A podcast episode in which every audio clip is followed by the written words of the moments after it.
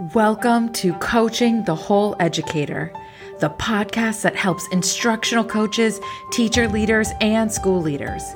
I'm Becca, former educator and school coach turned transformational coach of coaches. I'm on a mission to help you improve your educators' effectiveness and resilience, especially the ones who need it most. Each week, we'll cover quick tips, strategies, and coaching mindsets so that you can be on top of your coaching game. Are you ready? Let's dive in. And now, a word from our sponsor. Hey, coaches, have you ever had a day you wish you could just duplicate yourself to save time? If your answer is yes, with the SIBME platform, you can complete all your coaching cycles, track goals, and connect your teachers with relevant resources all in one place you can maximize your time and maximize your impact. As a special offer for listeners of Coaching the Whole Educator, SIBME is giving away an opportunity to use a SIBME coaching package for free for the remainder of the school year. Go to sibme.com front slash TWE to learn more and claim your free coaching package to start saving time.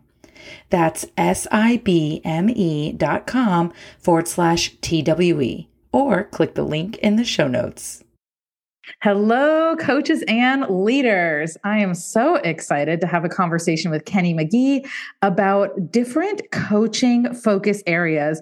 And I think you'll be really interested in his um, philosophy about different coaching pathways that you can take. So I want to just jump right in, and I'd love Kenny to share with you what he does in education. Yeah, I'm Kenny McKee. I've worked in education for over 20 years now. Currently, I work for NWEA, and there I'm supporting the development of the content and the processes for an, a coming instructional coaching program there. Alongside that, I do a lot of work with uh, different districts across the country. I've worked with the social emotional learning, uh, family engagement, done lots of professional learning. I'm kind of like a generalist in all things, I would say. I love it. So I'm excited about this conversation. And so I want to jump right in.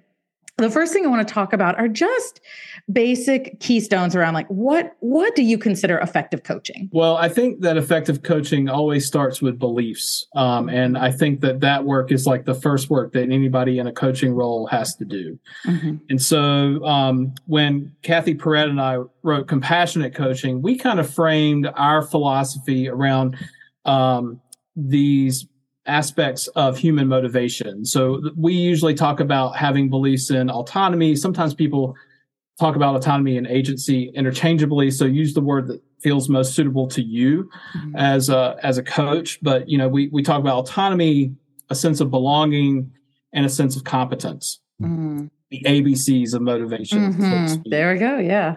Um, and so those are things that you know I try to take consideration in when I'm coaching people. What am I doing to bring people in to make them feel like they belong? what am I doing to make sure that they have agency and choice in the things that they're going to be doing?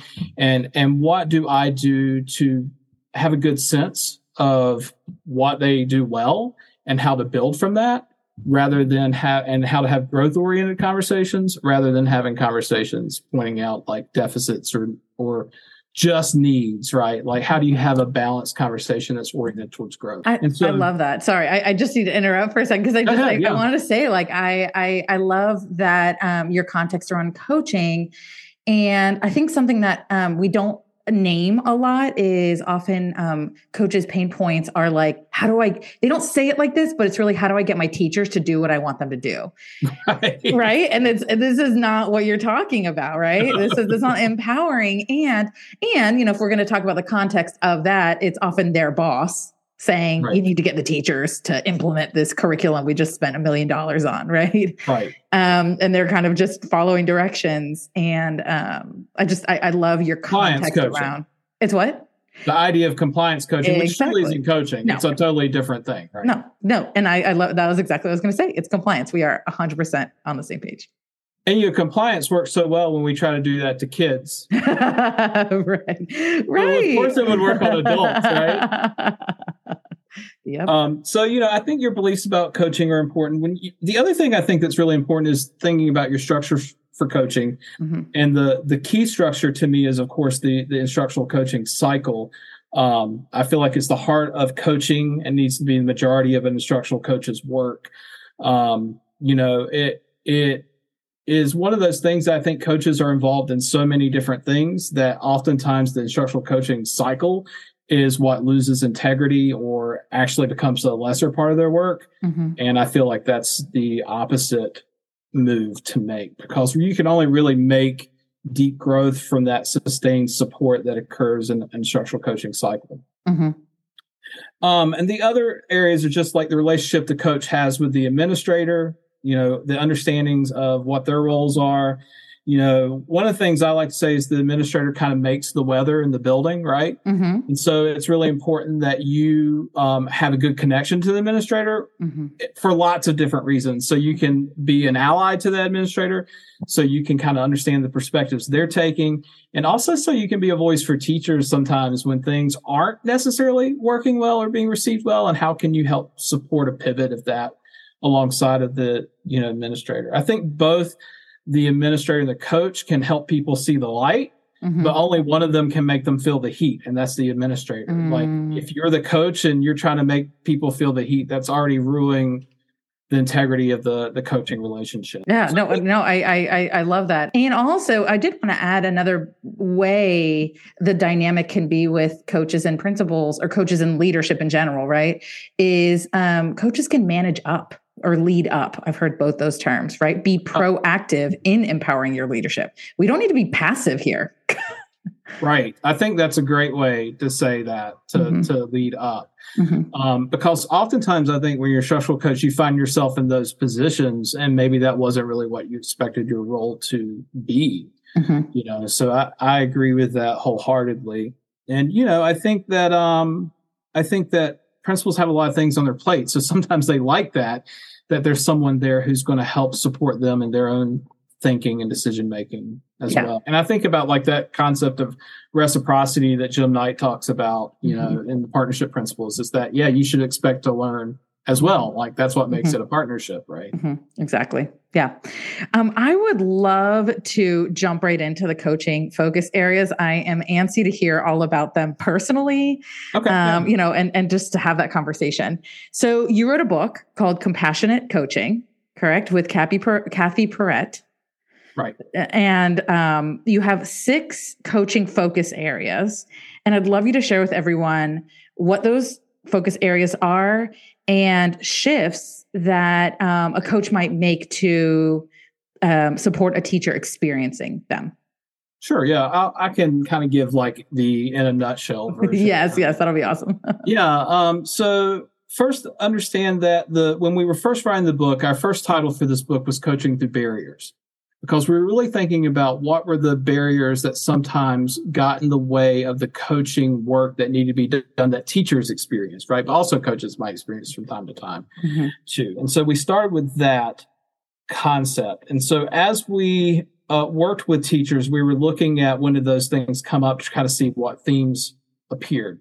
And so we had six. And so um, I'll talk about what the, the barrier is, and then I'll talk about kind of the focus, meaning how did we adjust our coaching um, in that aspect. So the first one is lack of confidence. That's often something that you might experience with a teacher who's experiencing something new, like you're a new teacher, you switch grade levels, you're teaching a new subject, whatever it is.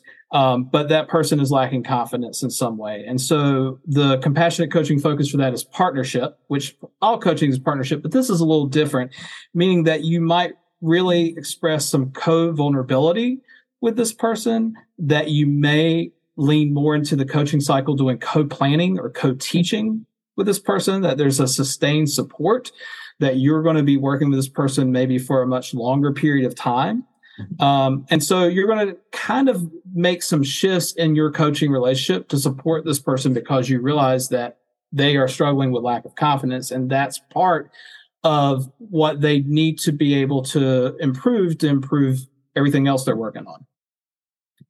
Uh, another example of one of the barriers is failure, which is it's similar to lack of confidence, but we talked about it being lack of confidence with evidence, meaning like the students didn't do well on a on a test, right? Or you had a lesson that flopped, or the technology didn't work, or whatever, right?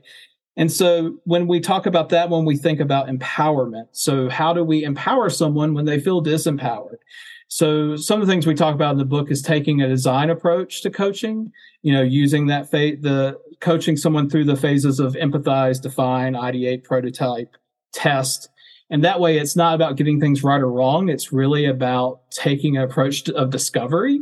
Um, and other ideas are just t- thinking about your language, like growth mindset language, using mm-hmm. yet, things like that.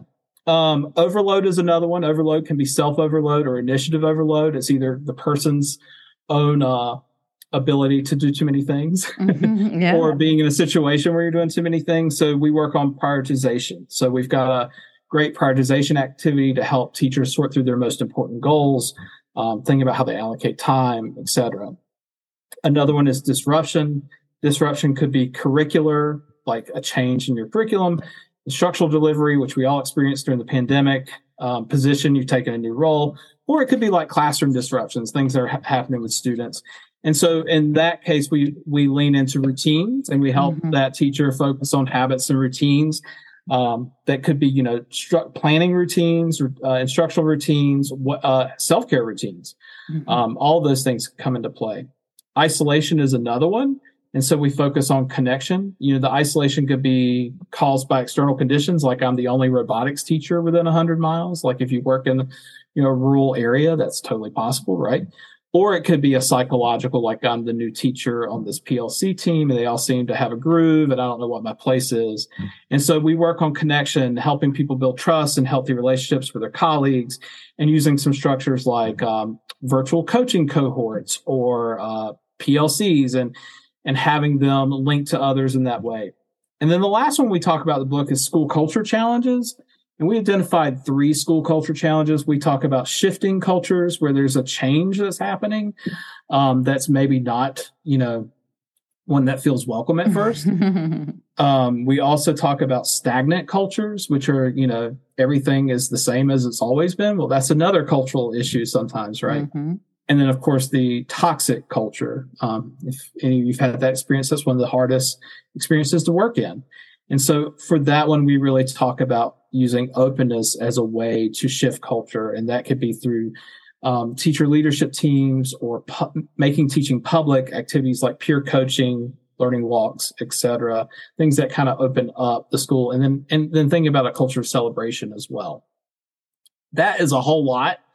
um, so I'm just going to stop and then see if there's any questions that you have or any things that came up for you as I was sharing all those ideas. There's a ton that came up for me. Um, you know, I I love that you have really specific a lot it's not not all of it but there's a lot of like skills and and kind of strategy like do use build this skill if this is the barrier build this skill if this is a barrier and i love the very concrete guidance um, with that, right? It's um, and I think uh, coaches are are very aware of barriers, right? It's like the teacher keeps shutting down, right? What do I do? And it sounds like your your book really guides coaches on what to do. Yeah, I mean, when I work with teachers, oftentimes I say, well, we're experimenting together. Like mm-hmm. coaching can itself be a form of action research. I don't know if people ever look at it that way, mm-hmm. um, but I feel like high level coaching is that like coaching like we're talking about where there's agency and belonging and competence mm-hmm. you know is a type of action research because the the teacher is got a question a, a, a problem of practice that they're trying to you know determine next steps on. That's really great. You just added to my own tool belt too. Thank you. So um uh, our, our time is ending. I can't I know, believe it. It just kind done. of flew flew by. Um but i, I would love uh, to hear uh, kind of where where people can find you. Yeah. Yeah so you can find me on twitter at kenny c. Mckee and uh, on linkedin at uh, Ken, it might be Kenneth on there, but Kenny McKee. Kenneth McKee. Compassionate Coaching is available pretty much anywhere books are sold. It is an ASCD title, so you can go to the ASCD website to find it, but you can also get it on Amazon, Barnes and Noble, all those places as well. Okay, great. And um, it's called Compassionate Coaching. Kenny, it has been a pure pleasure. I I love the way your brain works. I love your ideas. I love what you the framework you have created for coaches to really be able to utilize barriers and then quick next steps. And it really holistically supports educators. It's not just a quick fix. So I really appreciate the work that you do. Thank you so much. You too. And if you're interested in learning more about what Kenny does and contacting him, I will put all of that information in the show notes. And also, just speaking to his work, part of what coaches need to do is be able to listen and hear what is motivating or demotivating educators. And here at The Whole Educator, that is part of our work. So if you're interested in being able to really understand what is motivating your educators, feel free to check out our offerings.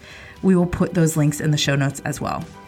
And as usual, just remember don't treat people the way you want to be treated. Treat them how they want to be treated. Take care.